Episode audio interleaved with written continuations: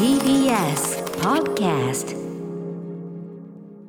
12月12日月曜日時刻は6時30分になりました。TBS ラジオキーステーションにお送りしているアフターシックスジャンクション。パーソナリティ私ラップグループライムスター歌丸です。そして今夜のパートナーは TBS アナウンサー熊崎和人です。ここからはカルチャー界の気になる人物動きを紹介するカルチャートーク。12月といえばさまざまなね、えー分野のベストを発表していただくというね、えー怒涛のまたまた12月でございます。ということで、えー今後今回ですね年間ベストを発表していただくゲストは映画ライターの村山明さんです。こんばんは。こんばんは。はい。よろしくお願いしよろしくお願ます。いします。お願いします改めて村山さんご紹介お願いします。はい。村山明さんはネット配信作品のレビューサイトショートカッツの代表を務める映画ライター。映画や DVD の総合情報誌 DVD& 動画配信データをはじめ数々の雑誌やウェブサイトに寄稿されています。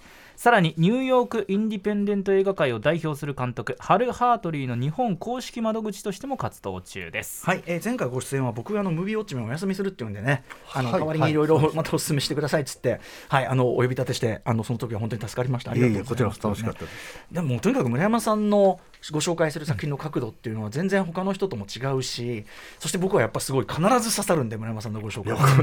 はい、あのとても今回も楽しみにしております。はい。ということで、えー今回年間ベストどういう形で発表してくださるんでしょうか？はい。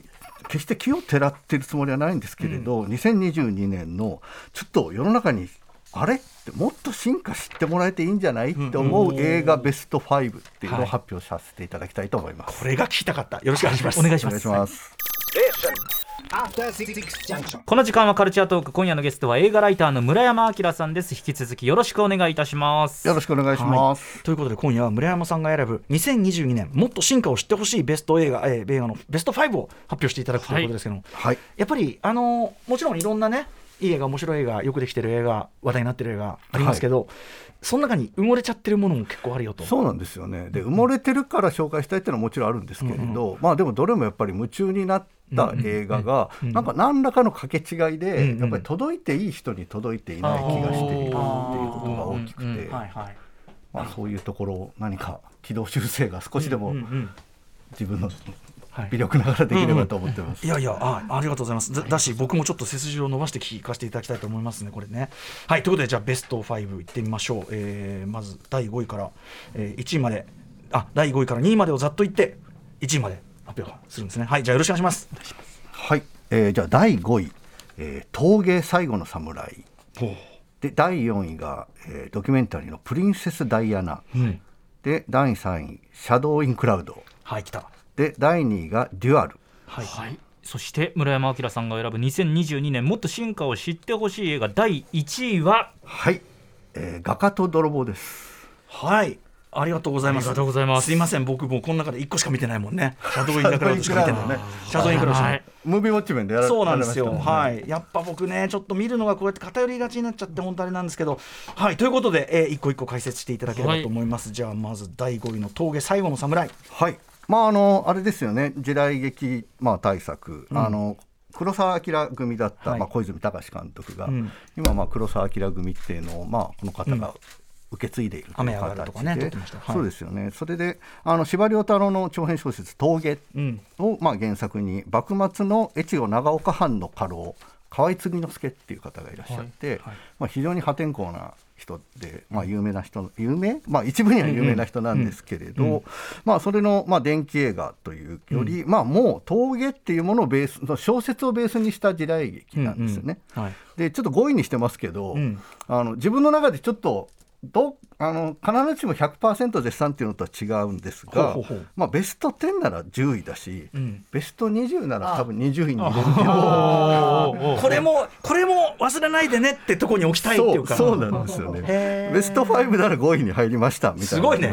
え どんどん減らしていくとか、枠減らしていくとかいいね。そうなんですよね。それは何なんですか？でまあ割とロングラン上映で、うん。結構ある程度ヒットもしたと思うんですけど、やっぱりこう映画ファン界隈であんま感想みたいなのを目にしなかったし。僕もだって見てないんだもん、すいませんね。いやいやで僕劇場に2回目に行ったんですけど、おそうやっぱりこう司馬遼太郎とかが好きな、うん。あの年配の方々が集まってるって、まあ、どうしてもあそういう印象まあ、なんですね。狙ったとこ通りなんだろうけど、そこ以上に広がってない感じ。そうなんですよ。で、あのやっぱりこう黒澤明組っていうのと小泉組っていうのをイコールにするのはまあ失礼だと思うんですけれど、あのやっぱ昔の日本映画すごかったみたいな言い方よくするじゃないですか。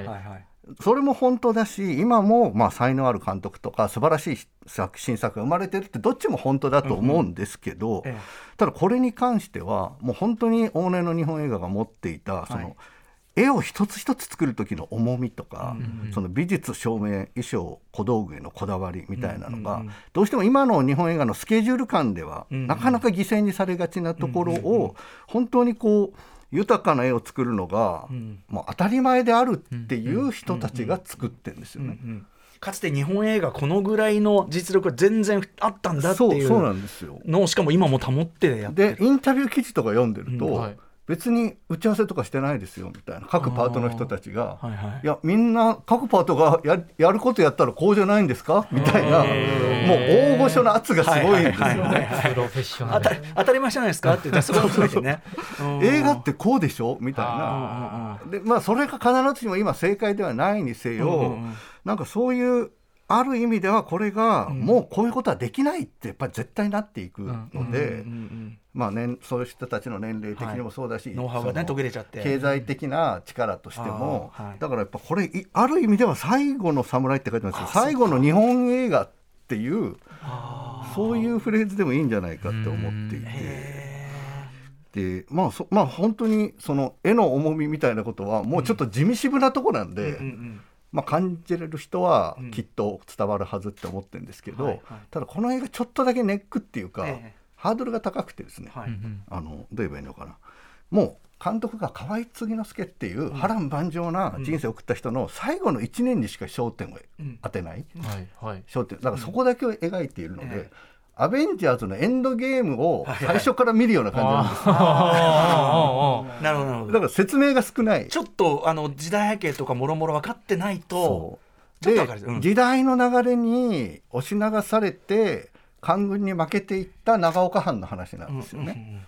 でだから映画っていうのはもうなんか見てるとああもう俺たちは武士の世の中も終わるし、こ絶対いつか負けるよねっていうのを織り込み済みで、ん。静かな穏やかな時間を過ごしてるっていう、なんかそのなんていうんですかね、まあ、それこそ「アベンジャーズエンドゲーム」の前半とかって、そういう絶望の中で静かに何か暮らしてる感じ、あのなんか何とも言えない切なさエモさみたいなのが、はい。もう自分本当好きで、えあとあのこれ絶対同意してくれる人少ないんですけど、うん。あのうる星やつらビューティフルドリーマーの,、ええ。あのずっと文化祭前夜みたいな、あのなんか気だる心地いい気だるさみたいなのがこの映画の僕の一番好きなところなんですけど、いつかは終わるであろう何かを予感しながら今はそこにいるっていうか。そういう感じが本当にちゃんと空気としてへフィルムに刻まれていてぜひ。あそうだから映画好きの人に本当に見てほしい映画ですね。はい。小泉隆監督「えー峠最後の侍」第5に挙げていただきました。はい。では続いて4位いきましょはい、で「プリンセス・ダイアナ」っていう、まあ、ドキュメンタリー映画ですけれど、まあ、もちろんこれダイアナ妃ダイアナ元妃ですけど、はいあの今年ねクリステン・スチュアートが主演したうん「スペンサー」っていう、スペンサーまあ、電気映画があって、はい。でほぼまあ大体当て込んでというか、まあ、知らないですけど、ん。ほぼ同時期に、ええ。あの劇場で上映されていた、まあドドキュメンタリー映画なんですが、これあの監督が以前アトロクに出て紹介させていただいたはい「本当の僕を教えて」のエド・パーキンス監督なんですよ。結構ヘビーなっていうか。結構す凄みのあるうん。ドキュメンタリーが作られて、あのブラックシープっていう短編も撮られてそれもまた凄みのある短編ドキュメンタリーで、はいまあ、今後注目の、まあ、あ才能の人だと思ってるんですけど、はい。これまでは当事者が実体験を語って、ん。それをまあ再現ドラマ的に重ねるっていう手法をやってきた人なんですね。はい。でもダイアナ妃の話を聞きに行くわけにはもういかないじゃないですか。ええ。だから、この映画って、まあ、親しい関係者にインタビューするとかでも一切なくて、うんうん。要するにこれまでメディアに流れてきたフッテージ映像だけでできたドキュメンタリーなんですよ。世間がダイアナをどう切り取ってきたかそうというか。なん本当そうなんですよ、うんうん。だから結局見えてくるのはダイアナがどんな人だったかっていうのはもう我々は想像することしかできないし、決して100%わからないじゃないですか。んでその代わりにこの映画で見えてくるのは、まあ、ダイアナっていう人を我々大衆がどういうふうに、まあ消費して、んなんなら搾取してしまっていたのかっていう、なんかそういうセレブリティと大衆文化みたいなの功罪みたいなことが、はい。もうどんどんあらわになってくるっていう、ちょっとまあ、これも凄みのあるドキュメンタリーになっていて、はい。い、ややっぱりエド・パーキンスって監督は、なんかやっぱりただもんじゃないなっていう。しかも誰でも比較的アクセスできるそのなんていうかな材材料を使って。そうなんです。だからダイアナ妃のファンみたいな方は多分見たことのある映像とかいっぱいあると思うんですよね。でもまあこれがこういう形に提示されることで、はい。なんなら映画館2回行ったんですけど、はい。どっちもやっぱり中高年の英国皇室とかに興味のある人たちが座ってるんですよ。でもどっちかっていうとそのそれも含めてもちろんその人たちがねわ悪いとかそういうんじゃないけどでもそういうの込みで我々こっちに指さしてくるような話そうそうなんです。だから居心地悪かったんじゃないかなって思うんですよね。で配給側がそれを心配したのか、うんうん。日本版テーマソングって言って、えエンドクレジットで、はい。ザードの曲がかかるんですよ。どうして？ほう。ザードの「Forever You」って曲がかかって、なんかそのうん。突然チャンネル変えられたみたいえな居心地の悪さがその映画のテーマとちょっと二重写しになっていて悪い意味でね。悪い意味で一致しちゃってていや怖いこと怖いことが起きてんなってそれはそうですよね。へ若くしてお亡くなりになったね。そう方そうなんですよね。とこ以外はなんか。ちょっとだからグロテスクな我々が持っている搾取性みたいなものが、はい。なんか最後に最後にワンレイヤーかぶされた。最後にこうせっかくこう色突きつけてるのに「はい!」ってこう蓋して見せるみたいな。まあでもそれも含めてゾクゾクしたので。ちゃんと2回行かれてすごいですね村山さんね。いやそうちょっとこれは衝撃度が大きかったのでついなるほど。翌週ぐらいにまた行ってしまいましたね。プリンセス・ダイアナ、えーはい。ドキュメンタリーの本をしていただきました、はい。そして、えーどんどんいきましょう。第シャ3位シャドウインクラウド。出た。はい。これはもうねあの以前ちょっと今年アートロクに呼んでいただいたどっかでも僕もはい。もうすごい面白かったって上半期ナンバーワンじゃないかぐらいに言ってた気もして、うんうん。でムービーウォッチメンでも取り上げていたのも聞きましたし、もうつい当初しようかと途中までメールを書いたぐらいああそうですか なんでやめたんですか？いやちょっと ちょっとおかしいな俺って今テンションがあって思ってボツに押したくて押したくて。押したくて。押したくて。そうなんです。でまあちょっとあの時間がなくなるのでいろいろ走りますけど、まああのクロイ・グレス・モレッツっていう人が、まあ、太平洋戦争の中で爆撃機になぜか乗り込んでくる女性なのに、でこれは一体何が起きてんだっていう、まあ、戦争映画でありミステリーであり、でまあ、女性へのハラスメントみたいなのをテーマにしつつ、い。もう最高の B 級モンスター映画でもあるという、もうちょっと属性が多すぎて説明が難しい映画なんですよね。でまあじわじわそういうサスペンスみたいなのを煮詰める前半もいいですし、はいやっぱりあの中盤で音楽のテンションが爆爆上がりしてからあのの途中さ急にデジロックみたいなかかりそうそうなんてどうしたどうしたどうしたみたいになりますよね。まあ、まあテンション的にも要するに怒ってることも異常ならかかり出す音楽も異常だしそれまで割とこう静かにあえて抑えたそうなんですよね。ストイックな映画に見えてたんですよね。そうそうそう。でそっからこうもうギア上げていくぞっていう あの感じをなああそこからの超展開はもう何回見ても最高確かに、ちょっと映画館何回見たか忘れました。あそんなまあ、とにかくまあクロイ・グレス・モレッツ対ん。空のはい。怪物、もうあの素手でボコられる怪物の顔だけで、んご飯何杯いけるんですかみたいな映画で。あのー最後のあれもよく格闘もあのちゃんとそこにはねしょぼく見えないようにそこにはちゃんとコストかけてて。そうなんですよね。ちゃんとそういうあのかけるべきところにお金をかけて、でお金かけないところは工夫で面白く作ってみたいな、そういう教科書的な、はい。なんか低予算映画としても非常に優れた映画だったと、はい、ちゃんとあのこう肘でこう受けてフックを受けてこう返すとか ああいうのすごい気持ちいいんですよね そこはね。そうなんですよね。はい、いや僕も大好きです。はい、シャドウインクラウド、はい。えー第3位挙げていただきました。そして第2位、はい、えーデュアルというこれ本当あんまり注目されないまま公開されてまあ全然僕知らなかった。ほとんどの映画館で割と2週間で切られてしまって。カレン・ギラン主演ですね。そうなんです。あのカレン・ギランだから、えーあえーっとガーディアン・オブ・ギャラクシーのネビュラっていう役だとか、あとガンガンパウダーミルクシェイクはいっていう、ああとまあドクター風のね、はいはいはい。もともとはあのあれでね知られてますけど。あとまあジュマンジのねシジュマンジリーズとか、はいまあ割とアクションの最近はイメージが強い人ですよね。はい、でまあでもこれ宣伝がね、もう完全にミスリードなんですよあ。そうなんだ。なんか別にそうなるのも分かるかなっていう感じではあるんですけど、ええまあ、触れ込みとしては、はいカレン・ギラン VS カレン・ギランうん、オリジナル VS クローンの決闘裁判みたいに書いたんですよね。はい。そうですねジェミニマンみたいな。そうそうですそうです。でまあまあ誰誰がそれ聞いても SF アクション映画だと思うと思うんですよ。はいはい。でまあクローン人間が作られる近未来の話で、うんうん。あの余命宣告された主人公が残される家族とか恋人のために自分のクローンを作るっていうまあ話なんですよね。あの小ナ田監督の「アフター・ヤン」にも似たような要素ってありましたけど、うんうん。でまあそれがいろいろあってオリジナルのカレン・ギランもまあすぐには死なないっていうことになってうん。クローンとオリジナルが一緒にいちゃまずいだろうと。で法律でどっちか決めなさいって言って殺し合いをしろって言われるっていう話なんですよ。そういうことか。なんかクローンの人権みたいなの一方的に殺すのもよくないんじゃないかああ、たまあ、そう、確かにそれはそうだけど。殺し合わなくてもいいんじゃないか。でもどっちかしかやっぱり存在してはいけないっていう、まあ、話なんですよ。うん。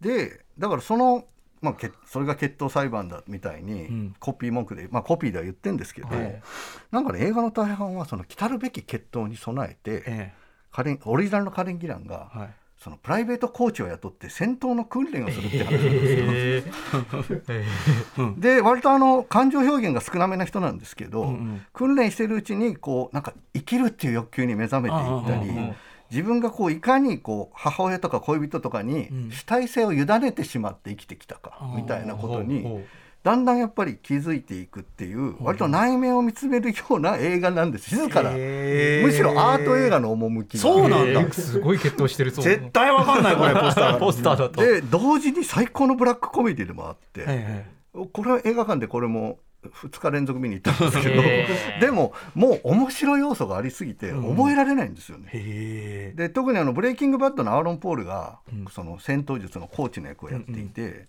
もう彼とのシーンが全部なんか仏頂面コントっていうか、うんうんうんうん。真面目だから面白い、はいはうんうん。なんかそれをねでさらにどう言えばいいんですかねそのアーロンえー、とアーロン・ポールがやってる、その戦闘術のコーチが、ん多分今年のベストコーチ映画界のベストコーチ。